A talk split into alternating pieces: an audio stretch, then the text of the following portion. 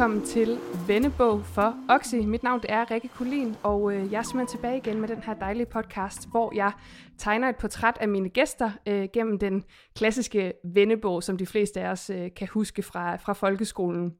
Og øh, månedens tema, det er jo popkultur, så derfor så har jeg øh, fundet måske det største pophoved, jeg lige kan komme i, i tanke om, nemlig Sandy West. Hej Sandy.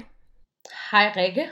Og lad os lige starte med at sige, inden uh, du får lov til at introducere dig selv, at vi to, vi uh, sidder sammen hver for sig, simpelthen.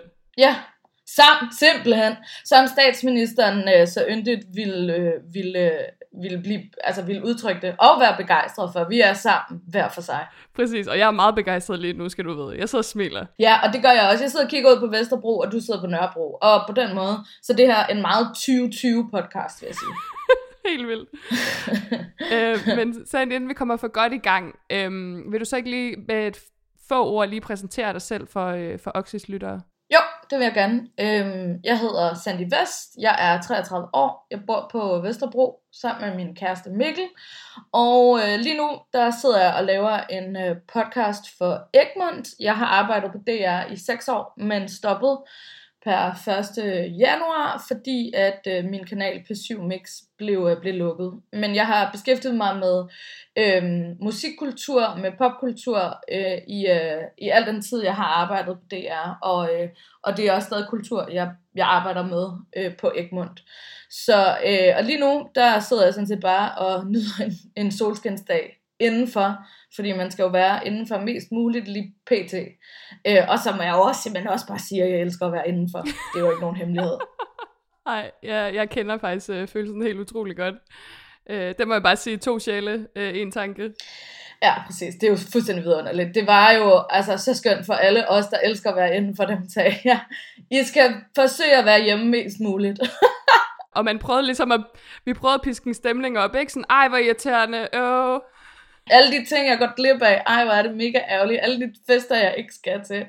Godt til os, der bare sidder sådan hver fredag og lørdag og bare sumper i et eller andet form for fast food og bare har det mega nice. Præcis. Men jeg tænker også, altså der er jo også masser af tid til faktisk øh, online og dyrke en del øh, popkultur på den måde. Ja.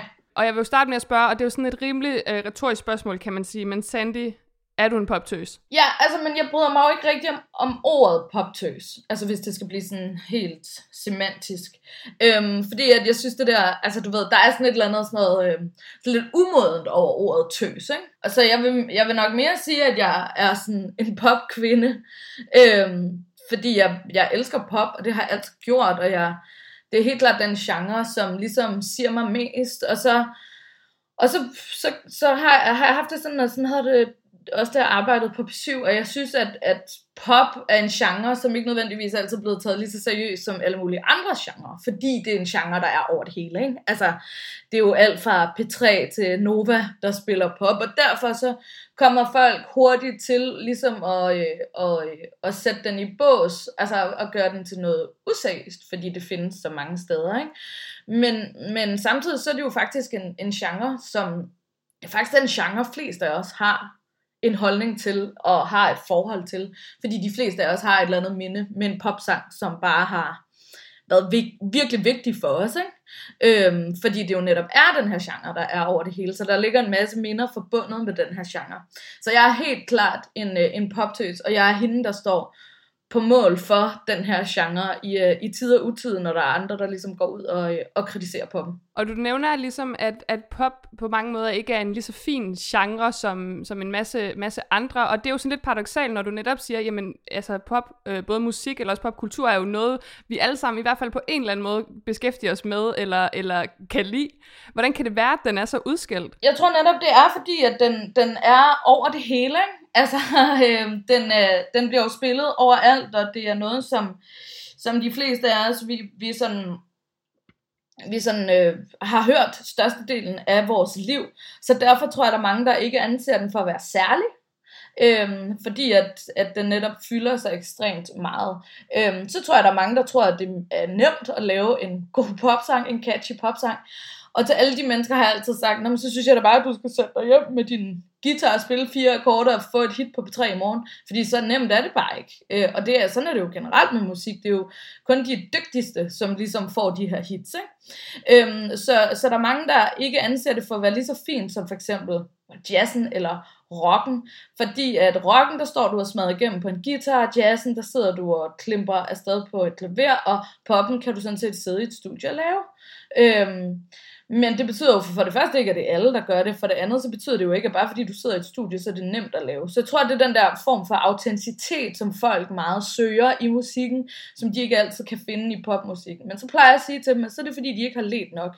Og så plejer jeg at sende dem en eller anden dokumentar med Max Martin, som er den største popproducer de sidste 30 år, og som er et fuldstændig musikalsk geni. Ikke? Øhm, og øh, så beder jeg dem om at lytte til nogle af vores P7 Mix Marathon, som vi lavede på P7, hvor vi virkelig sådan gik i dybden med nogle af de her, de her grupper, de her artister, der lavede pop, ikke? for ligesom at, at gøre det samme med dem, som man gør på P6 med P6 Beat Elsker, fordi at, at poppen skal tages lige så seriøst. Og jeg oplever jo dig altså virkelig som en fantastisk ambassadør for, for popkultur, som du netop nævner, så lavede I øh, øh, både P7 Mix Marathon og en masse anden fantastisk formidling, da, da P7 Mix var en ting, rest in peace. Mm. Men kan du ikke uh, sådan, beskrive lidt mere sådan, hvordan, altså, hvordan du har arbejdet med formidling af popkultur. Altså, hvordan formidler man popkultur seriøst? Hvis, hvis, altså, og det kunne jeg også lige så godt stille om alle mulige andre øh, genrer, men sådan, altså, hvordan får man folk til at tage det seriøst? Jamen, det gør man jo ved at tage det seriøst. Øh, man, man, man gør det ved at sige, okay, du har et øh, hit, som Whitney Houston, How Will I Know, for eksempel, ikke? Og så går du ind og siger, okay, øh, ja, den her sang gør mig i godt humør, men hvad gør den ellers? Hvad er det, den kan? Hvorfor er den blevet så stort et hit? Så begynder du at gå ind og dissekere den her sang. Hvem har skrevet den, for eksempel? Whitney Houston skrev ikke rigtig så meget musik selv. Så øh, hvem har skrevet den? Åh, oh, det er dem, de har skrevet den og den og den sang. Og åh, oh, hvor er det vildt. Hvilken skabelon er det, de plejer at bruge i deres musik? Hvem er de her, der har skrevet den her? Hvor stammer de fra? Ikke? Okay, han stammer fra, lad os sige, øh, Louisiana. Nå, men så er der nok noget, noget jazz og noget soul ind over ham og sådan noget. Så kan man prøve at finde det i den moderne popsang. Ikke? Du ved, sådan, så man går helt ned i materien. Det kræver selvfølgelig, at man, at man kan sin musik. Det kræver, at man kan genkende nogle øh, referencer. øh, men, men så kræver det også bare, at man, at man sidder og, øh, og, og tager det her og tager det seriøst. Og sådan er det jo med de fleste ting. Jeg plejer at sige sådan, jeg kan egentlig lytte på de fleste mennesker, som har noget at sige, hvis bare de siger det øh, begejstret nok, du ved. Altså sådan, og, øh, og, og hvis de bare ved noget om det, hvis de har noget at sige om det, så plejer jeg egentlig at kunne lytte til det meste. Det er alt fra botanik til astrologi, ikke?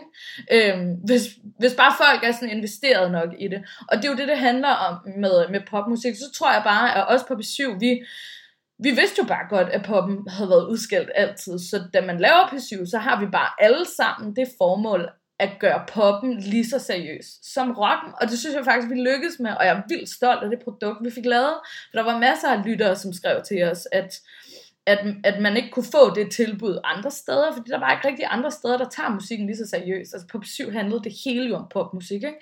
Og det var bare, altså sådan, man kan jo sidde og græde over, at syv ikke findes mere, men samtidig så er jeg også bare mega glad for, at jeg lige præcis fik lov til at være en del af en musikhistorie på DR, som for første gang gjorde det, de gjorde, nemlig lavede en kanal dedikeret til popmusik, hvor man ligesom kunne tage det, tage det enormt seriøst. Ikke? Øhm, så det handler simpelthen bare om at sætte sig ned og sætte sig ind i tingene og, og tage dem enormt seriøst. Og altså nu kan man sige, at P7 Mix er, er lukket, og den her formidling er måske altså, ude at svæve et eller andet sted, vi ikke helt ved, hvor er lige nu, mm. og, og ved, hvor vi skal tage hen.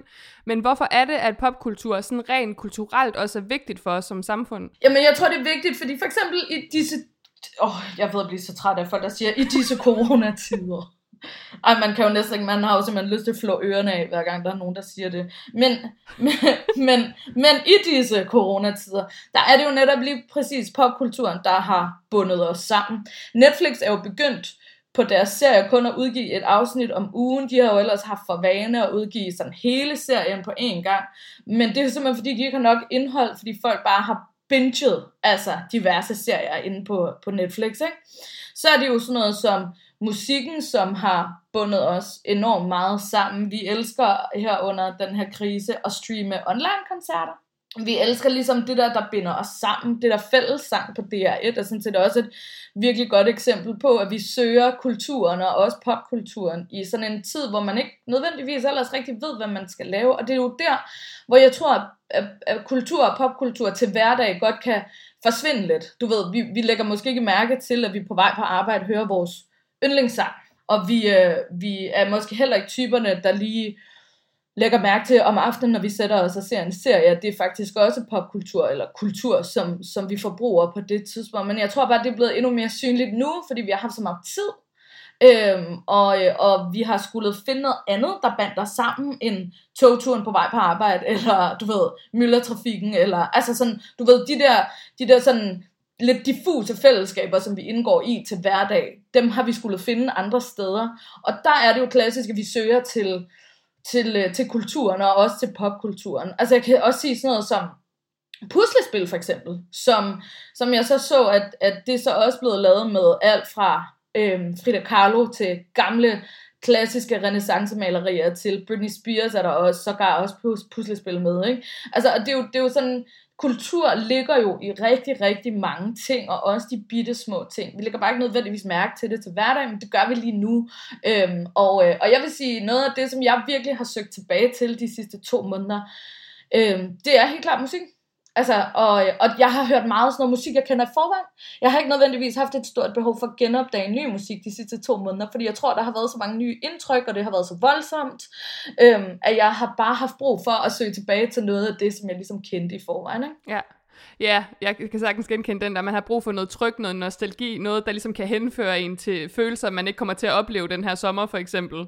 Præcis, jeg har for eksempel lavet sådan en, øh, jeg laver en podcast sammen med Christiane Vejlø, som lavede elektronister på 24 og så vores fælles veninde, Anne Frost, og, øh, og der laver jeg sådan en Spotify-playlist i hver evig eneste program, og der lavede jeg for eksempel en, en playlist, der hedder Stadionerstatningen, fordi jeg kommer til at savne de der kæmpe store stadionkoncerter, ja. du ved, på Roskilde, eller jeg skulle også have stået inde i parken og hørt Minds of 99 og så videre, ikke? Altså sådan, og, jeg, og jeg, øh, så tænkte jeg bare, okay, nu samler jeg alle de der sange, som giver mig den følelse, og så må jeg bare, du ved, samle dem på den her playlist, og så fyrede jeg bare op for den, og så stod jeg en dag og bagte boller, mens jeg bare hørte altså kæmpe pudelrock for 80'erne. Ikke? Ja, og jeg tænker faktisk, inden vi øhm, går over for at lære dig øh, endnu bedre at kende i forhold til, til vennebogen her, så giver det ret god mening, hvis du måske inden da lige vil, vil sende en popkulturel anbefaling ud, altså ny som gammel, tænker jeg egentlig, men noget, der optager dig pt.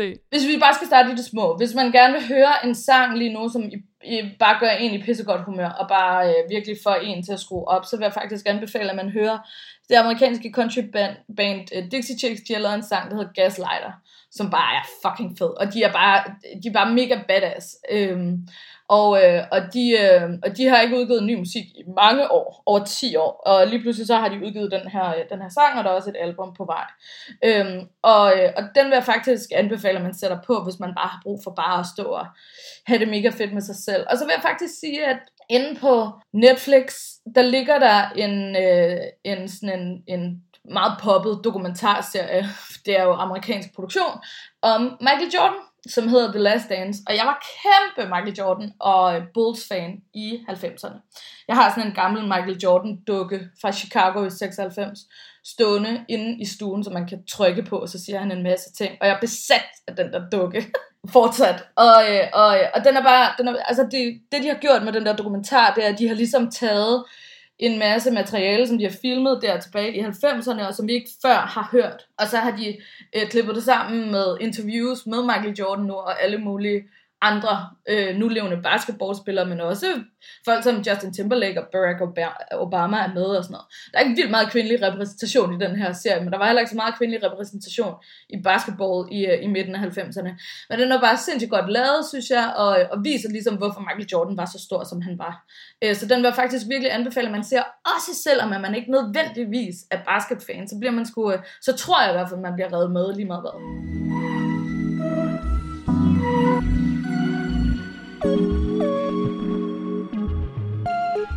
Vi sender, sender den ud til folket, men nu skal vi altså øh, kigge lidt mere, eller snakke lidt mere om dig, øh, fordi at øh, du har sagt ja til at være med her i Vennebog. Jeg vil selvfølgelig starte med at spørge, som jeg har spurgt alle om, jeg har, jeg har interviewet til det her. Har du nogensinde skrevet i nogens Vennebog? Ja, det har jeg. Jeg kan huske, øh, de, jeg kan huske dem fra, øh, fra 90'erne, hvor jeg øh, gik i folkeskole, og også sådan starten af nullerne, men, men, men det var meget sådan noget i slutningen af 90'erne, jeg skrev i sådan nogle. Og jeg kan huske, det var sådan nogle ting, der du ved, de var fede at skrive i, fordi hvis man fik lov til at skrive i en venindens vennebog, så var man virkelig en del af inderkredsen, ikke? Men det, jeg kan også huske det der, det der hardcore i, hvis man ikke fik lov til at skrive i den. Altså, det var jo en frygtelig følelse. Altså, det, så det var jo sådan nogle, det var jo sådan nogle bøger, der kunne bruge til, bruges til at, at inkludere, men også virkelig ekskludere, ikke? Ja, jamen, det er virkelig sådan en validering øh, på mange måder. Det er sådan det ved ikke, begivenheder er på sociale medier nu, eller når man ser nogen på stories sammen, når man ikke selv er med. Jamen det er det. Altså jeg synes virkelig, det er lige præcis det, det var den der sådan, det var den der synliggørelse af, om du var en del af inderkredsen, eller om du fik lov til at stå lidt ude i perif- perif- altså perifært og, og have lidt ondt i maven. Ikke? Og jeg gik i sådan en klasse, hvor det virkelig blev brugt som sådan et magtmiddel. Ikke? Øhm, så, så jeg vil sige, jeg har sådan et had-kærlighedsforhold til venindebøger. Men jeg har en god følelse af den her allerede. det er jeg glad for. Øhm, og til lytteren, så er det jo et, øh, et helt år siden, at øh, vi gjorde det her sidst. Så bare lige for at opsummere, hvordan vennebogen ser ud, fordi vi har jo opdateret den lidt i forhold til sådan den klassiske Dittelvennebog. Øhm, det er sådan, at, øh, at vi skal igennem, hvad kan man sige, fire dele af den her vennebog. Vi har øh, en lynrunde, sådan en klassisk vennebogsting, vil jeg sige. Så har vi øh, lidt om alle de ting, du godt kunne tænke dig i fremtiden. Det, der ikke rigtig er sket endnu, men det, man kunne forestille sig. Øh, og så har vi en øh, klassisk enten eller øh, øh, del, og til sidst øh, så kigger vi på det, der er sket gode, øh, gode øjeblikke fra dit liv, Sande. Ej, det er her meget er dit her liv. dit liv. ja, helt vildt. Det er meget, du er min Mads Steffensen. ja, præcis. Jamen, det er så smukt. Ej, men lad os kaste os ud i det. Vi starter simpelthen med de fem hurtige først. Så Sandy, hvad, hvad er din livret? Tarteletter. Okay, hvorfor? Jeg bliver nødt til at spørge. Jeg kan ikke lade være. Jeg elsker det. Altså, jeg elsker smagen af tarteletter. Jeg elsker smagen af det der hønsekødsfyld. Så elsker jeg øh, en rigtig god sprød tartelet. Altså, jeg synes, det er fuldstændig vidunderligt. Du får det der sprøde butterdej samtidig med, at du får øh, den der sådan virkelig vidunderlige smag af hønsekød bak, øh, kogt sammen med asparges. Øhm, så jeg, jeg er en sokker for, øh, for tarteletter, og vil sige, at hvis man nogensinde er på Bornholm, så skal man tage øh, i Ekodalen til Café Genlyd, fordi der kan man få en på sådan noget, ja, den er 500 gram, ja. den er rimelig voldsom, men den er vidunderlig. Sandy, hvad er dit stjernetegn? Det ved jeg. Altså, jeg sagde jo, det bliver en lynrunde, men jeg er nødt til at spørge, hvordan du har det med, med astrologi. Jamen, jeg, altså, jeg har sådan en, jeg, du ved, jeg har en sund skepsis over for alt. Altså, virkelig alt. Øhm, jeg har en sund skepsis over for alt, hvad der hedder politik til, øh, til, øh, til affaldssortering, skulle jeg nærmest til at sige.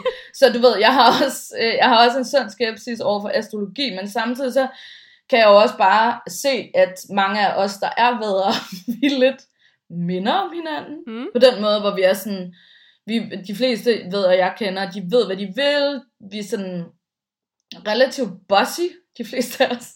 Øhm, og sådan meget eksplosive. Ja. Og det må jeg jo simpelthen bare sige, at det kan jeg jo kun ikke genkende til, at jeg, at jeg er. Ja. Øh, og de fleste mennesker, der har siddet på redaktion med mig, Rikke, de vil også øh, kunne genkende, at det er helt klart sådan, jeg er. Så, øh, så jeg er meget skeptisk over for det, men samtidig så kan jeg også godt se, at der er, der er ligesom nogle lighedstegn. Ja, og det behøver så ikke være en vædder det her, men øh, hvad er dit yndlingsdyr? Hund.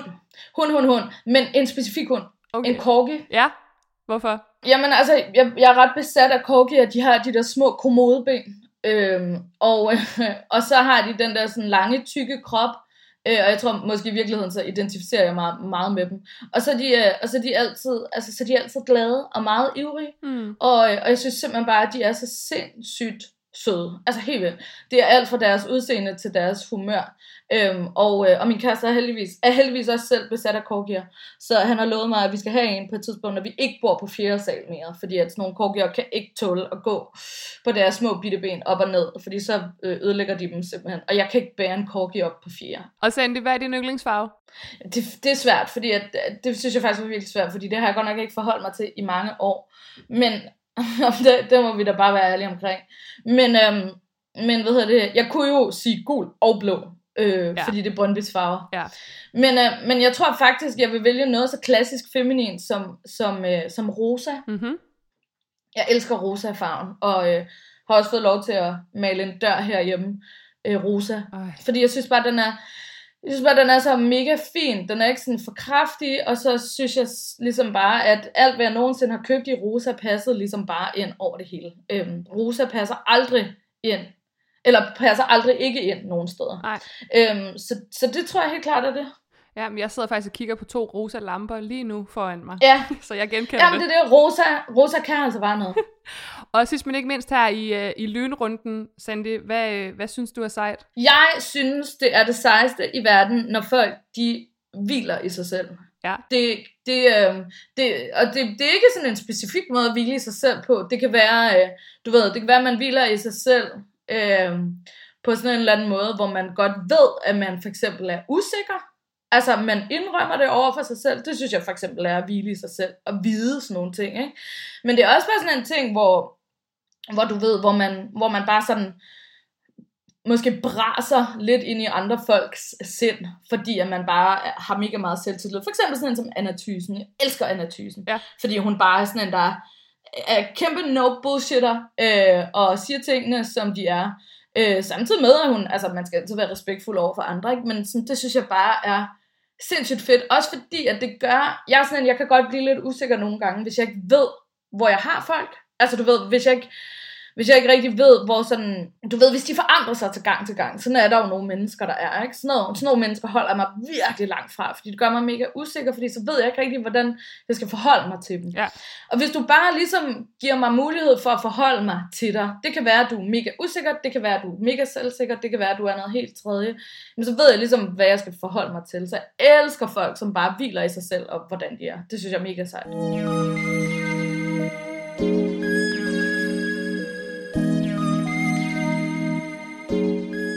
Det var øh, første del af vennebogen, og øh, nu skal vi til de lidt mere sådan uddybende spørgsmål. Øhm, jeg kunne godt tænke mig at snakke lidt øh, om ting, der ikke rigtig er sket nu. Ting, man sådan kun kan forestille sig i sit hoved, som øh, på en eller anden måde er meget teoretisk. Men hvis nu, Sandy, du kunne vågne i morgen og have fået en helt ny evne eller egenskab, hvad skulle det så være? Det har jeg virkelig tænkt meget over, fordi jeg tænkte sådan, man kunne virkelig sige nogle mega seje ting. Og jeg tænkte også sådan, gud, så gad jeg godt at vågne op og, øh, og kunne spille klaver eller sådan noget. Men jeg tror faktisk, at hvis jeg, hvis jeg kunne vågne med en helt ny egenskab, så ville det være at forstå matematik meget hurtigere, end jeg kan nu. Hvorfor? Hvorfor er det vigtigt? Jamen fordi, at sådan i alt, hvad der hedder uddannelse og så videre, og forstå sådan noget som statistik og sådan noget igennem mit liv, så det har bare altid fyldt rigtig meget på uddannelse og alle mulige andre steder. Og jeg kan godt forstå det, men, men det, det, det, altså sådan, det er ikke noget, der kommer let til mig. Det, matematik er aldrig kommet let til mig. Øhm, du ved, jeg har ikke en, mindst, jeg har ikke en speciel logisk sans, jeg har meget kreativ sans. Mm. Øhm, og, øh, og jeg ville bare så gerne kunne altså forstå matematik meget hurtigere, øh, fordi når jeg for eksempel, hvis man skal læse et eller andet sådan noget politisk notat, notat igennem, eller et eller andet sådan noget, du ved, og der er nogle beregninger, så vil jeg bare så gerne kunne forstå dem. Ja. Det er bare så tit, hvor jeg sidder og tænker, jeg fatter overhovedet ikke, hvad det er, hvad det er der foregår. Øhm, og, øhm, og det kunne bare være mega sejt, hvis man bare var sådan en, der bare var mega hurtig til at forstå det. Ikke? Ja. Øhm, så, øhm, og også fordi, at sådan, altså nu vil jeg sige, at min kæreste Mikkel, han arbejder med regnskab, så han er ret god til matematik, men øhm, du ved, også når, når jeg skal have nogle børn på et tidspunkt, jeg kunne rigtig godt tænke mig ikke at være den mor, der skal sidde og undervise mine børn og virke som en total noob. Ja, så det tror jeg faktisk, øh, noget så kedeligt som matematik, så ved man bare, at man er blevet mega voksen, når man svarer sådan nogle ting. Ja, men også fordi, det lyder faktisk som om, at du ikke ville have evnen som sådan en superhelteevne. Altså, det skulle ikke være sådan, du ved, at du bare kunne se på et tal, og så bare forstå sammenhængen, men meget sådan mere pragmatisk i virkeligheden. Ja, ja, ja Det er kedeligt. Jeg skal, jeg skal, det er dødkedeligt. Det er mega kedeligt. Men jeg vil bare... Jeg, kan for, men jeg tror bare, det er gået op for mig enormt meget under den her coronakrise, altså de sidste to måneder, hver gang der har været beregninger eller sådan noget, ikke, så har jeg været sådan, okay, jeg, jeg kan godt forstå dem, men jeg skal lige bruge lidt tid på at forstå dem. Ikke? Ja. Og det kunne jeg bare rigtig godt tænke mig, at jeg ikke skulle bruge så fucking lang tid på. Nu skal vi til noget lidt mere, øhm, ikke alvorligt, fordi det behøver det ikke være, men sådan, øh, hvis vi kigger lidt frem øh, på, øh, på en lidt mere dyster måde i virkeligheden, hvad, hvad, hvad skræmmer dig så mest ved, ved fremtiden? Det, er- det er faktisk meget sjovt, fordi i lørdags, der havde Mikkel og jeg, vi havde været ude hos nogle venner. Og så kører vi hjem, og så spørger Mikkel mig sådan på vejen hjem i bilen, er der noget, altså sådan, er du nervøs for fremtiden, du ved, i forhold til corona? Mm. Og så var jeg sådan, altså, det, det tror jeg ikke rigtigt egentlig, at jeg er. øh, sådan nervøs på den måde, personligt. Øh, men jeg kan godt blive nervøs for, at vi ikke har lært noget på den anden side af det her. Ikke? Altså, at vi, at vi ligesom kommer ud på den anden side af corona og bare tænker, Nå, men så kan vi bare leve det liv, som vi altid har levet. Fordi det, det tror jeg bare ikke på, at vi kan. Jeg tror bare, at vi, vi er nødt til på en eller anden måde at, at handle anderledes, ikke? Og, og lægge vores mønstre om på den anden side. For eksempel bare sådan noget som flytrafik, ikke? Jeg synes, det er meget bemærkelsesværdigt, hvordan at, at sådan, du ved, lige pludselig så kan man se til Himalaya, fordi vi ikke fucking flyver hele tiden, ikke? Mm. Øhm, altså ikke fra København, men fra Indien, ikke? Ja. Øhm, ja. Sindssygt, hvis man kunne se. Nature is healing. Jeg kan se Himalaya fra mit, fra mit vindue på Vesterbro. Hvor er det vildt, det her. Ja. Ja. øhm, ej, jeg elsker alle de der Nature's Healing øh, billeder, hvor ej, fuck, det er så sjovt, man, hvor der ligger sådan noget 15 løbehjul nede i sortdamsdoseringen, og der bare er sådan noget Nature's Healing. Øhm, ej, men det, det kan jeg bare godt blive lidt bange for, fordi at nogle gange så er vi bare sindssygt primitive som mennesker, og vores impulsstyring og vores spontanitet og vores behov kommer bare tit før alt andet, du ved. Så vi kan godt sige til os selv, ej, men så, Paul, til februar skal vi altså ikke på den der sviptur til Gran Canaria, men så når man står i januar, det har været pissekoldt i nogle måneder i Danmark, så vil man alligevel gerne ned og have noget sol, ikke? Og så tænker man ikke nødvendigvis på, det større billede, men mest på sig selv. Og det kan jeg sgu bare godt blive sådan, blive sådan lidt nervøs for, ikke? At vi, at vi ikke sådan, at vi ikke rigtig tager det med videre. Det vil jeg bare synes var, var vildt ærgerligt, når man nu har kunnet se, at øh, modsat hvad dronningen siger, at klimaforandringerne er menneskeskabte. Og det er jo virkelig interessant, det du, altså det er sindssygt godt svaret, fordi det faktisk, altså da jeg spurgte folk om det her spørgsmål sidste år, så tror jeg at begge gange blev der ligesom sagt øh, klimaforandringerne. Mm øh, var det, der skræmte mest ved fremtiden. Og det er jo sådan set også på en eller anden måde, det her, det er jo en afart af det. Det er ligesom vores allesammens fremtid, det handler om. Og det er jo bare sindssygt interessant, at vi har fået så bræt en opvågning, og alle eksperter står klar på række til at sige, at vi skal ændre de her ting. Og som du netop siger, altså så læser jeg en artikel i dag, så sent som i dag fra DR, hvor der står, øhm, øh, turismeforskere mener, det tager to-tre år, før vi er tilbage til at øh, altså rejse lige så meget som før, hvor det er sådan, vi skal jo ikke tilbage til status quo. Nej, præcis, det er jo netop det, vi ikke skal. Og vi er nødt til på en eller anden måde at øh, forsøge at tilsidesætte vores egne behov på den, på den anden side af det her. Men jeg er også sådan en, der er mega bekymret lige nu for verdensøkonomien. Altså fordi at du og jeg, Rikke, vi, er, vi tilhører middelklassen, så vi skal nok klare den. Fordi vi er så nogen, der klarer den. Fordi det gør de fleste i middelklassen. Men dem, der jo virkelig har det rigtig, rigtig svært lige nu rundt omkring i verden, det er de mega fattige. Mm. Der kan jeg bare godt blive sådan lidt nervøs for, at vi, du ved, at det heller ikke er et sted, vi ser hen imod på den anden side af det her. Endnu en gang, så går det ud over de mega fattige. Og hvad sker der, når det går ud over de mega fattige? Det, der sker det, at de ikke har, kan købe mad, at de sulter, og så begynder de at migrere. Og Mm. Altså, og det skaber også bare rigtig mange udfordringer rundt omkring i, i verden. Ikke? Så du ved, jeg synes ligesom bare, jeg, jeg er virkelig nervøs, hvor vi, vi når ud på den anden side af det her, og så bare overhovedet ikke har lært noget. Altså, ja. klassisk menneske, hvilket også er det blevet underligt ved mennesket, fordi at vi er rigtig gode til at, og du ved, at, at leve meget i nuet. Vi skal måske bare prøve at leve lidt mindre i nuet, og lidt mere i fremtiden på den anden side. Og øh, apropos fremtiden, så, så skal vi se noget lidt sjovere, håber jeg i hvert fald, medmindre du har valgt en eller anden, du godt vil have en høne og pluk med. Fordi jeg vil spørge dig om nu, øh, hvis nu du skulle spise middag med hvilken som helst person, mm. og egentlig burde jeg have sagt til dig, at det var levende og død, for det kan være, at det ændrer øh, dit svar, men, men hvem skulle det så være? Jamen altså, man kan sige, hvis det, var, hvis det var død, så skulle det jo helt klart være min søster, som jeg mistede i 2007. Ja. Men det bliver også bare sådan lidt øh, bedrøveligt at sidde og tale om nu. Så, øh, så lad os sætte på, at jeg kan spise middag med hende på et eller andet tidspunkt i outer space. Ja. Hvis, det, hvis jeg skulle vælge en, der lever, øh, så tror jeg, jeg, jeg tænkte virkelig over det, men jeg, jeg tænkte, først så tænkte jeg selvfølgelig Taylor Swift, øh, fordi at jeg synes, hun er skøn. Men så bagefter så ombestemte jeg mig faktisk til Adele, simpelthen fordi hun virker så fucking grineren. Altså, og jeg tror virkelig, vi kunne blive sindssygt fulde sammen, øh, og bare, øh, du ved, Altså sådan, ikke nødvendigvis, fordi jeg ville udspørge hende om musik hele aften, men bare fordi, at hun er fucking sjov. Mm. Altså, alle koncerter, jeg har været til med Adele, så det er jo ligesom at gå på pop og tale med en eller anden veninde, ikke? Ja. Altså sådan, det er jo sådan, hun optræder på scenen.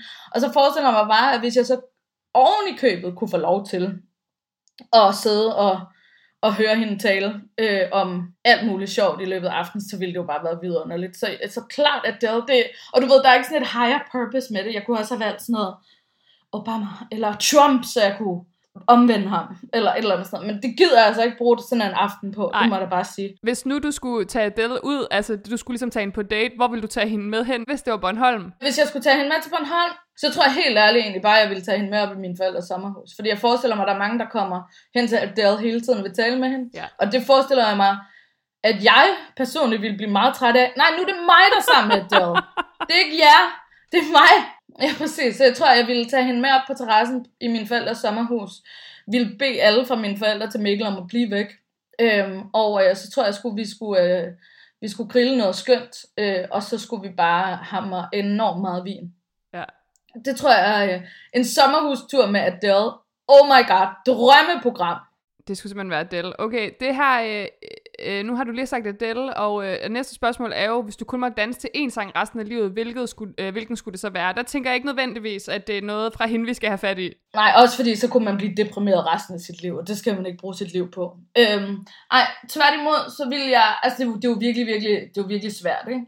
Øh, fordi du skal vælge en sang, som du er begejstret for, men som du ikke bliver træt af. Mm. Så derfor har jeg valgt en sang, som ligger sådan lidt tilbage i tiden, fordi du ved, det er jo altid sådan et godt, sådan, et, sådan en god indikator for, øh, at man ikke bliver træt af den givende sang. Ikke? Det er, hvis man har kunnet holde ud i forvejen og høre den i 20-30 år, så kan man nok også godt holde ud resten af sit liv. Jeg har faktisk valgt en sang fra Prince, der hedder Gold, som kommer i sådan noget 93-95, deromkring. Øhm, som han egentlig selv troede skulle være den næste Purple Rain. Der ligger sådan en kæmpe guitar solo på det her nummer. Og øh, det siger sig selv, at det blev den ikke. Men det er bare stadig en sindssygt vanvittig sang.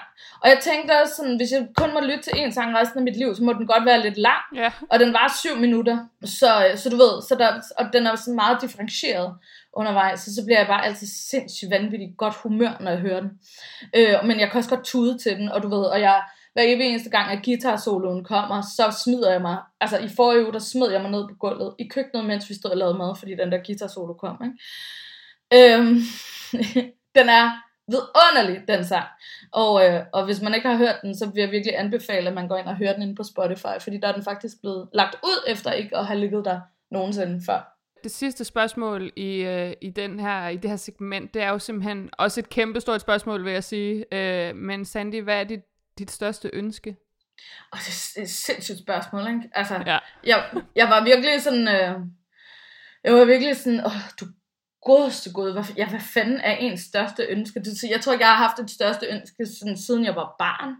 Øhm, men mit største ønske er nok bare, altså sådan, det er sådan rimelig jordnært, det er vidderligt bare, at mine forældre, de lever til de er mega gamle, og de er raske helt op til da, du ved. Ja. Altså sådan, fordi sådan, sådan tror jeg bare, altså sådan, det er jo ikke for at spille mega heldig, men jeg tror bare, når man har været ude for det, som vi har været igennem i 2007, hvor vi hvor min søster blev slået ihjel, så, så, bliver, så du ved, så, så bliver det bare sådan en ting, som man er nervøs for på daglig basis, mm. du ved, altså sådan, jeg har aldrig nogensinde prøvet at, at modtage et telefonopkald siden der fra min mor, hvor jeg ikke var bange for, at der var sket et eller andet med enten min far eller min mor, ikke? Mm. Og øh, for eksempel, hvis jeg ringer en gang, en gang imellem til dem, og jeg kan komme igennem på deres telefoner, fordi de kører igennem Almeningen på Bornholm, som er sådan en af de største skove i Danmark, og der bare er sådan en mega dødt punkt derinde. Ja. Så, så, ved, så er jeg pisse bange for, at der er sket et eller andet med dem. Så øh, egentlig så er mit ønske bare, at, at, sådan, og, altså, du ved, at de, de kan leve til de bliver mega gamle, og øh, at de er mega raske helt op til da, ikke? Men det giver jo så god mening. Altså, det er jo ikke banalt på nogen måde. Det, det giver sindssygt god mening. Ja, altså jeg tror bare sådan, du ved, man kan jo godt, man kan jo godt sådan leve med sådan nogle, med sådan nogle kæmpe store tanker og sådan nogle kæmpe store drømme. Det synes jeg også bare, man skal, men sådan, jeg synes virkelig, noget af det, der er rart, nu er jeg blevet 33, noget, der er blevet rigtig rart ved ligesom at være blevet sådan lidt ældre, det er, at, at, øh, at jeg, du ved, jeg er mega tilfreds med min tilværelse. Altså, jeg er mega glad for at være middelklasse. Altså, du ved, jeg, sådan, jeg, sådan, jeg behøver ikke, jeg behøver ikke mere end det her, faktisk. Nej. Altså sådan, du ved, jeg, jeg, sådan, jeg har Mikkel, jeg, jeg har min familie, som jeg elsker, og jeg, jeg er sådan, du ved, jeg tror bare, at, at sådan, på den konto har jeg ikke sådan kæmpe store drømme. men jeg, jeg ved bare, hvor vigtigt det er at have de mennesker i ens liv, som betyder alt for en. Øhm, og det virkelig er noget, som, som jeg synes, at man skal sætte meget mere pris på, end, end man gør i forvejen faktisk. Øhm, jeg tror, de fleste mennesker tager det lidt for givet, men, men vi skal ikke tage for givet, at de mennesker, som er i vores liv, som betyder meget for os, at de bliver ved med at være der.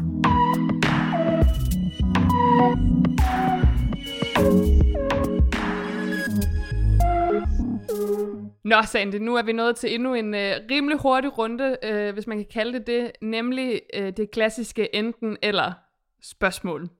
Så øh, lad os øh, gå i gang. Det første det er simpelthen bogen først, eller filmen først. Ej, jeg ville virkelig ønske, at jeg var sådan en, der sagde bogen først, men det er helt klart filmen først. Ej, jeg ville så, så meget ønske, at jeg var sådan en, der sagde, yes, helt sikkert bogen først. Jeg har læst dem alle sammen. Jeg har læst alle bøger i hele verden. Det har jeg bare overhovedet ikke. Øhm, helt klart filmen først. Og prøv at høre, selv film har jeg faktisk ikke altid nemt ved. Efter serier kom på Netflix, Ja. det kan være lidt svært for mig nogle gange at sætte mig ned og være sådan lidt, den var godt nok to timer, den her var. Ja. Øhm, så helt klart øh, filmen først. Ensomhed eller tosomhed? Tosomhed. Hvorfor? Jamen, altså, det er jo sådan et, det er jo sådan et svært, det er jo sådan et svært spørgsmål, men, men sådan, jeg har prøvet at være enormt ensom. Øhm, altså kvæg det, jeg fortalte før om min søster, så havde jeg virkelig nogle hårde år i starten af 20'erne. Det skete ligesom, da jeg var 20, ikke? Mm. Jeg havde fandme nogle hårde år i starten af 20'erne, hvor jeg følte mig mega ensom. Også selvom jeg havde familie rundt omkring mig og venner og sådan noget. Og det er den mest frygtelige følelse, Mm. jeg nogensinde har haft i mit liv, tror jeg. Det var, at jeg følte mig simpelthen så sindssygt ensom, at jeg ikke anede, hvad jeg skulle gøre mig selv. Og, øh, og, øh, og der er jeg bare øh, typen, der godt kan lide øh, tosomhed. Jeg, er sådan en, jeg, jeg, jeg elsker at være sammen med Mikkel, og jeg elsker, når vi bare laver ting, os to, du ved. Og jeg, jeg, sådan, jeg synes, at... Øh, Altså jeg er udmærket klar over, at man kan godt føle sig ensom i sit parforhold også og sådan noget, men, men det gør jeg bare ikke. Og jeg, øh, jeg elsker bare at, at være sammen med ham. Og derfor så, øh, så er jeg sådan, så vil jeg helt klart vælge tosomhed over ensomhed til enhver tid, fordi jeg har prøvet ensomhed, og det var bare ikke lige mig. Byen eller landet? Det er svært, fordi at, man kan sige, jeg stammer jo lidt fra landet, i og med at jeg kommer fra Bornholm, men, men jeg tror, jeg tror, jeg vil sige byen, fordi jeg elsker at lave ting, du ved. Jeg elsker kulturtilbud, og jeg elsker at cykle ned på Ingenhaveplads og betale alt for meget for en kop kaffe, ikke? Øhm, og, øh, og jeg, jeg elsker at, øh, og sådan, du ved, jeg elsker lige at kunne stikke i Bauhaus, for eksempel. Altså sådan, sådan, noget, sådan noget gør mig virkelig glad. Jeg ligesom sådan bare, du ved, bare kan gøre ting på den måde. Og det er bare lidt sværere, når man bor på landet. Jeg elsker spontanitet, det er virkelig det, jeg lever for. Og så elsker jeg at være sammen med mine venner. Øh, og, det, øh, og det er bare nemt, når man bor i byen, byen, og man lige kan cykle over til hinanden. Ikke? Så helt klart byen. Rod eller ryddet op? Den er lidt spændt på, den her. Ryddet op. 100.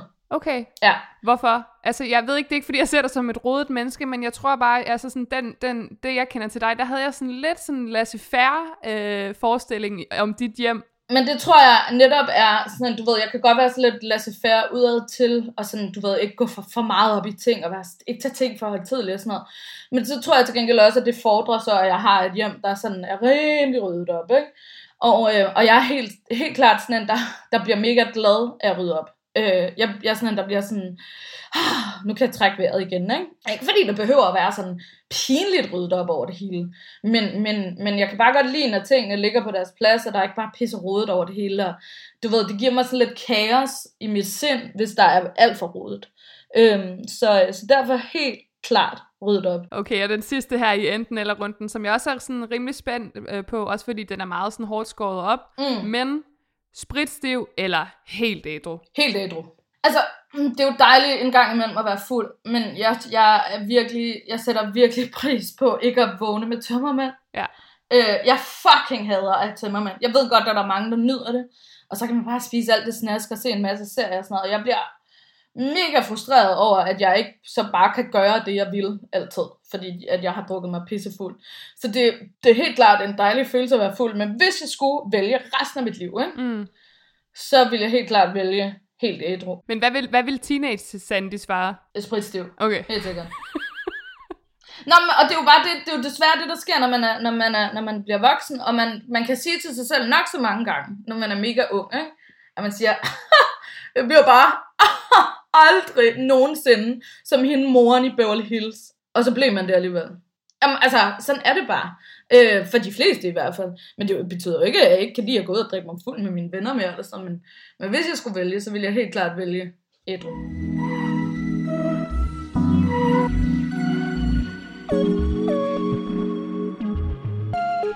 Vi er ved at komme øh, være ved vejs ende, og øh, nu skal vi kigge lidt på, øh, på minder fra dit liv, øh, nye såvel som gamle. Og vi starter sådan lidt i det følsomme hjørne simpelthen. Men hvornår græd du sidst, og, øh, og hvorfor? Det gjorde jeg faktisk i går aftes. Øhm, fordi at vi har lige afsluttet en serie af Ricky Gervais, der hedder Afterlife, mm-hmm.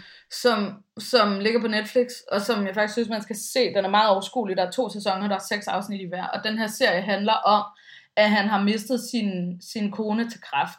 Og så hele vejen igennem den her serie, der har hun ligesom efterladt ham videobider, som han ser undervejs. Ikke? Ja.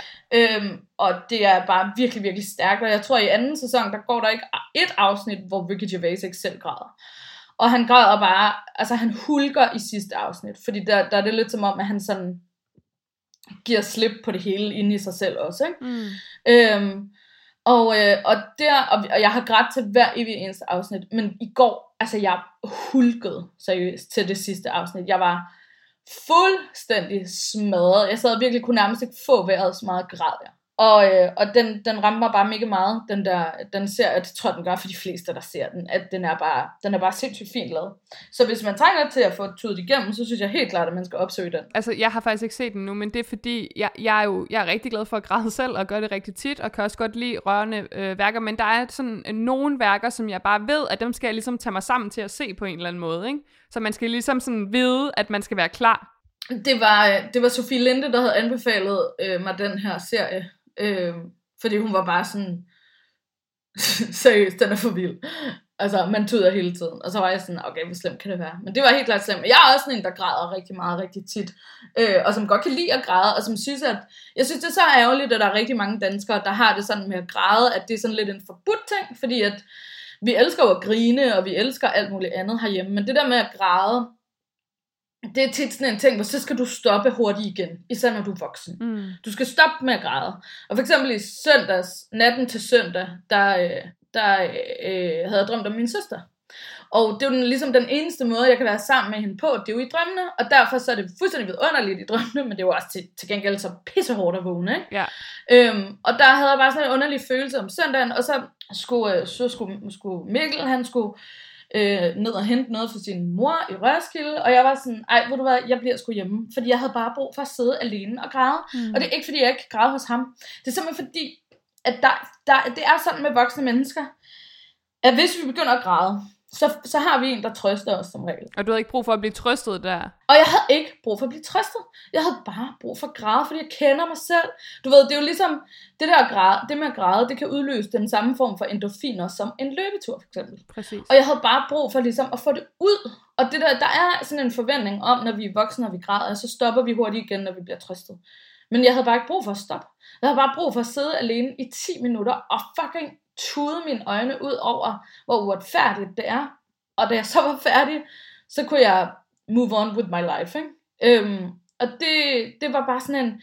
Så, så for mig er, at, at gråd ikke nødvendigvis altid sådan en nederen ting. Det er faktisk en meget god ting, fordi så, du ved, man bliver ligesom renset. Jamen, jeg, øh, jeg genkender det meget. Du ved, jeg bliver også rørt over alt muligt. Sådan, sådan har det altid været. Min far, han var sådan en, når, når håndbolddamerne, de vandt øh, guld, så sad han og græd hjemme i køkkenet, når vi sad og så det. Og sådan noget. Du ved, det har aldrig været forbudt at græde i vores husholdning Nej. øh, derhjemme. Og det er jeg bare sindssygt glad for, det er meget sådan en sund, sådan, en, sådan, en, ja, sådan et sundt miljø at komme fra, mm. tror jeg bare. Øhm, så derfor så er jeg sådan en, jeg, jeg synes bare, at folk skal tude alt, hvad de vil. Jeg kunne ikke være mere enig. Men jeg synes også, at øh, folk skal grine alt det, de vil. Smooth overgang, am I right? Så, oh, er der nogen, der har lavet radio? Mm. altså, derfor vil jeg selvfølgelig også gerne vide, altså, fordi det er også, jeg elsker at tale om folks øh, ting, folk har grint af. Altså, hvad er det største grineflip, du har haft, som du ligesom kan komme i tanke om? Jamen, det, det var faktisk vidunderligt nok i går aftes også. Fordi at så, øh, vi gik i seng, og, øh, og øh, vi, skal have en, vi skal have en større seng, simpelthen. Fordi at, øh, den er 1,40, den vi har nu. det er bare ikke stort nok til to voksne mennesker. Så vi lå, vi lå sådan lidt og sloges for sjov, og lige pludselig så får Mikkel ligesom bare, du ved, møde sig så meget over på min halvdel, at jeg ryger ud af sengen. så bare fucking legendarisk. Og dertil kommer det så, at jeg kan ikke komme op, fordi at jeg har været, jeg går hos en personlig træner, det har jeg gjort i nogle måneder nu, og han er skøn og alt muligt. Øhm, Simon Skov, hvis du har brug for en personlig træner, så skal du kontakte ham. Nå, men, men, men, øh, men jeg havde lavet rigtig mange mavebøjninger. Ja.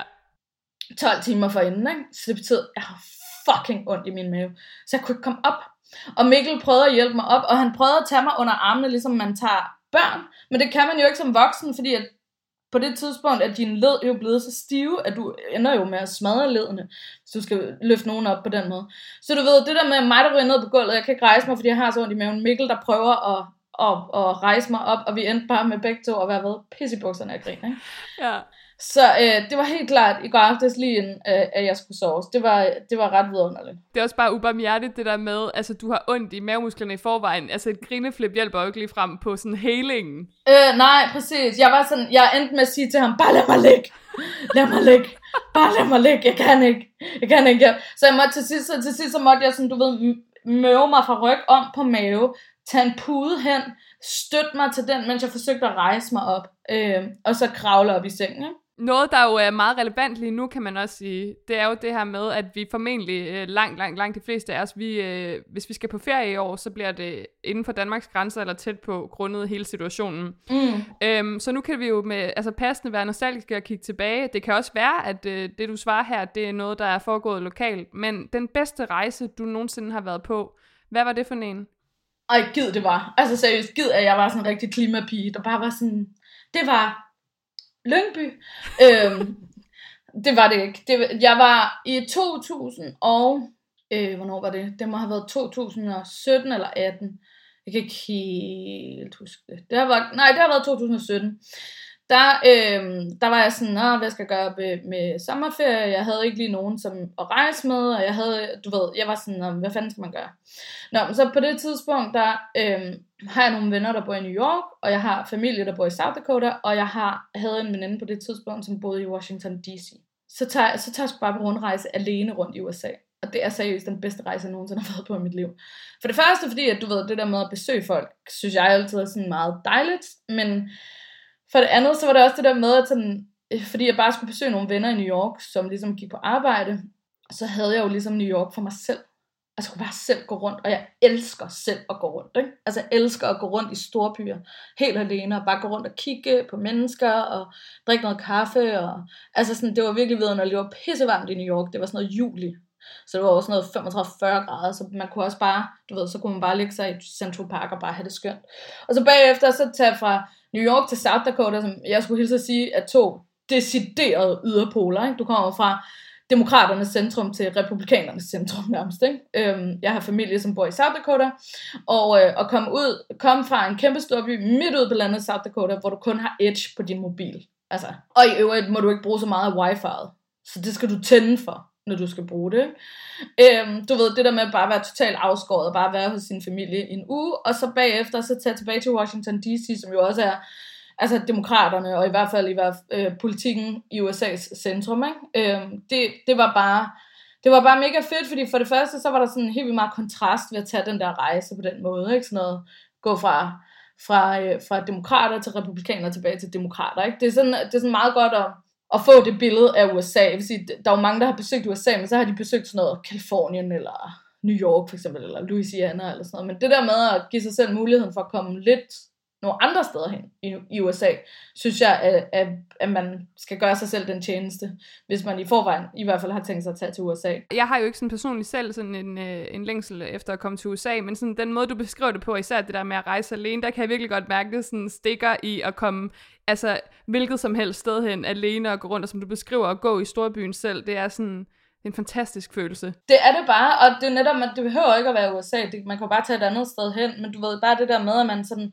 kan gå rundt og føle sig lille bitte, men man behøver heller ikke, du ved, man skal ikke aftale med nogen, hvad man så skal hen og se. Man ligesom bare kan gøre det, man vil. Hmm. At kunne bruge så mange timer, jeg ville på MoMA, uden at der var nogen, der stod og synes, det var lidt kedeligt, eller uden at der var nogen, der ville hen og se en anden etage end mig, eller sådan noget. Ikke? Det, var, det synes jeg bare var ret fedt. Noget, jeg glæder mig til at spørge dig om nu, det er, øh, det er sådan lidt øh, hemmelighedskrammeri, kan man sige, fordi jeg, mm. jeg kunne godt tænke mig at vide øh, noget om dig, som kun dine nærmeste venner ved om dig, og som du selvfølgelig vil dele med mig og, og dem, der lytter med. Jeg tror, jeg tror, at de fleste vil faktisk blive ret overrasket over, at jeg slet ikke er så ekstrovert, som jeg egentlig fremstår. Jeg tror, der er mange, der sådan har en opfattelse af mig som værende sådan en, der bare, du ved, går ud og under verden. og øh, du ved, sådan er, er meget åben over for alt. Og det er jeg bare overhovedet ikke, faktisk. Jeg, jeg er sådan en, der når jeg tager i byen for eksempel, hvis jeg er på bodega, så er jeg sådan en, der helst bare vil sidde og øh, snakke med mine venner. Jeg har aldrig nogensinde været interesseret i at tale med fremmede mennesker på den måde i byen. Altså det siger mig simpelthen ingenting. Og det handler ikke om, at jeg ikke er interesseret i andre mennesker. Jeg tror bare, at det handler om, at sådan, det bruger jeg for meget energi på. Jeg er ikke sådan en, der nødvendigvis lader op i andres selskab. Jeg lader helt klart op i mit eget selskab. Ved bare at ligge i min seng og se en serie, eller høre en podcast, eller du ved, et eller andet sådan noget hyggeligt alene, hvor jeg ikke skal bruge så meget energi. Og jeg er sådan en, der, hvis jeg, jeg sover sjældent, for eksempel, jeg har sjældent sovet på festivaler, for jeg kan ikke være sammen med mennesker 24 timer i døgnet. Det er fuldstændig umuligt for mig, fordi jeg bliver, du ved, rodet i hovedet og, og ked af det, og jeg bliver træt, og, og, og så det kan jeg ikke holde til.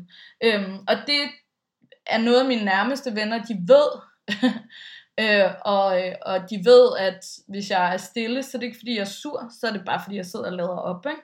Men det tror jeg, at de fleste mennesker, der sådan ikke kender mig så godt, de, de ikke anede for eksempel. Øhm, og, øh, og derfor så kan man fremstå også lidt arrogant nogle gange, fordi folk har en eller anden forestilling om, hvordan man er. Men jeg øh, er i virkeligheden sådan relativt privat, og, øh, og jeg er ikke introvert, fordi det ville, det ville være at tage det begreb fra de ægte introverte og misbruge det. Øh, men jeg er heller ikke sådan max ekstrovert. Jeg er sådan en, der godt kan lide at bare være derhjemme øh, og hygge mig, og ikke nødvendigvis sådan skulle forholde mig til alle mulige. Jeg elsker at være sammen med mine venner, men det er jo også folk, jeg kender godt. Vi er næsten færdige for i dag, men øh, vi får lov til at slutte på en uh, sådan high-end, tænker jeg, sådan high note. Øh, fordi det sidste spørgsmål, jeg vil stille dig, Sandy, det er, hvad er det vildeste, du nogensinde har oplevet? Jamen, det hænger faktisk sammen med en rejse. Øh, jeg var to gange i USA i 2017. Jeg var også i USA i foråret 2017, hvor jeg øh, også var på Cuba efterfølgende sammen med min veninde Rebecca. Og den her historie er noget, jeg oplever på Cuba, som var fucking sindssygt. Vi øh, har været op nord på Cuba, vi bevæger os ned sydpå. Vi har siddet om aftenen, for det, vi bookede os ind på sådan et resort, sådan noget to der for bare lige at få sådan lidt luksus, ikke? fordi at Cuba er Cuba, og de er, er, er meget fattige. Ikke? Og man kan sige sådan, det resort, vi så ligesom bor på, der, der er der sådan en, øh, du ved, der er sådan en lobby, men den er åben i begge sider, ud til stranden og ud til den anden side. Den aften, vi sidder der, der pisser det sig ned udenfor. Og vi har ikke lige tænkt over, selvfølgelig så søger myggene sig indenfor. Og vi har ikke taget, der er ikke nogen af os, der har taget myggespray på. Og på Cuba findes der en myg, som kan stykke, stikke sådan noget op til sådan noget 10 gange eller sådan noget. Ikke? Det har vi så ikke lige tænkt på. Jeg sidder med sådan en buksedragt, som, øh, som går til knæene. Og øh, dagen efter øh, skal vi så tage afsted ned sydpå. Jeg kan godt mærke, at det sådan klør lidt på mine ben. Ikke? Og, øh, og efterhånden, som den der bustur går, øh, så bliver de bare rødere og rødere og rødere, de der ben. Og det begynder faktisk at gøre rigtig, rigtig ondt. Ikke? Øhm, da vi så kommer frem til Trinidad, som ligger nede sydpå, der er mine ben altså dobbelt størrelse. Du ved, det er ligesom fra knæet ned til foden, ikke? hele skinnebenet er bare fuldstændig ophavnet. Det ser fuldstændig sindssygt ud. Vi kommer hen til den værtsfamilie, vi skal bo hos, og, øh, og hun kigger bare på mig helt forfærdet, og siger bare, du skal bare afsted på, øh, til hospitalet, og det er bare lige nu. Og øh, så regner vi selvfølgelig med, at der kommer sådan en form for ambulance, der kommer ikke så meget en ambulance, som der kommer sådan en hestevogn, som vi skal sætte os ind i.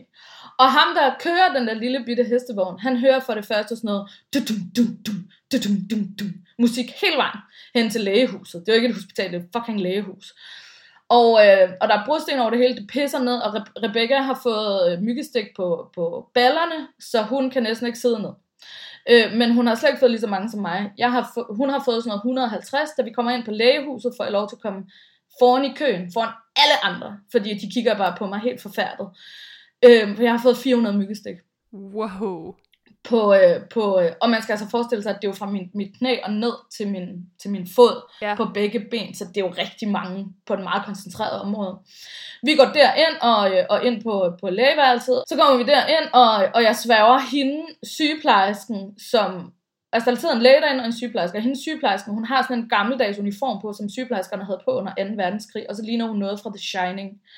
Det var virkelig, altså du ved, det var virkelig sindssygt. Så ligger jeg på den der Brix, og, øh, og øh, hende der lægen, hun bliver ved med at sige, har I været ude at ride? Og, øh, og jeg forstår ingenting, men Rebecca, som jeg rejser med, hun kan spansk. Og vi bliver ligesom ved med at prøve at sige sådan, nej, vi har ikke været ude at ride og sådan noget. Hun var sikker på, at det var nogle lopper, der havde bidt mig, ikke?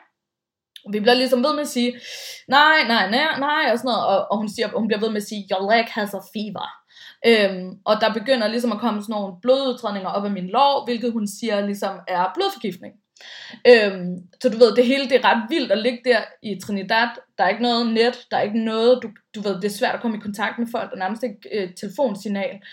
Øhm, der er ikke nogen andre til at hjælpe dig, der er noget lokalbefolkning, og dine ben er ved at gå i, altså i koldbrand, ikke? Altså, det var virkelig fucked, og jeg var faktisk relativt bange. Men midt i alt det der, så begynder de der sygeplejersken og lægen at, at ligesom sende mit pas rundt, fordi de griner af mit billede er mega gammel, og jeg ligner en goth på det der billede. Du ved, så alt imens det, og så, så lige pludselig, så kan jeg også høre en, en, en hestevogn, der kommer udenfor, og jeg tænker, altså, jeg vil bare hjem, hvad fuck er det her, ikke? Og efterfølgende må jeg ligesom ligge på vores Airbnb-værelse i sådan noget tre dage med sådan en, med sådan en, sådan en fan, der bare puster luft ned på mine ben, for jeg kan ikke holde ud at være nogen steder. Og mine ben, de kom først til sig selv et år efter. Altså, det var så sindssygt. Så du ved, det var sådan en, og folk kiggede jo på mig, som om jeg havde pest, det lignede det jo også, og mine ben, de var bare så fucking hævet, altså, og jeg troede aldrig nogensinde, de skulle blive sig selv igen. Så jeg vil bare sige, husk myggespray, venner. Ja, det er totalt læringen for i dag. Det var vidderligt en, en ret vild historie, det her. Jeg har haft en, øh, en fest den sidste time, Sandy, og inden jeg øh, siger tak for, for alt, for dig, skulle jeg til at sige. Tak for, tak for, tak for dig. Øhm, har du så ikke lige lyst til at, at plukke løs? Altså, hvad, øhm, hvor kan man følge med i det, du går og laver henne, og i, i dit liv, skulle jeg til at sige, som du så er meget privat omkring? ja, lige nu under øh, den her øh, krise, der har øh, Christiane Vejle, som jeg nævnte tidligere fra Elektronister, og min veninde Anne og jeg, vi har lavet en podcast, øh, som ligger i Elektronister feedet, hvor man finder sin podcast, der hedder Det Gode Selskab, hvor vi øh, optager sådan en gang om ugen. Og det er bare det gode selskab. Vi snakker om alt muligt. Og så er jeg i gang med at lave en podcast på Egmont, der hedder TikTok 30, sammen med min kollega Josefine Stork, øhm, som handler om at være kvinde i 30'erne. Vi taler om alt fra karriere til fertilitet, øhm, med alle mulige eksperter. Så, øh, og den udkommer snart, håber vi. Vi blev lidt forsinket af den her skønne pandemi. Så, øh, så den kan man snart lytte til. Det synes, det synes jeg, man skal gå ind og gøre. Jamen Sandy Vest, tusind tak, fordi du var med i Vennebog.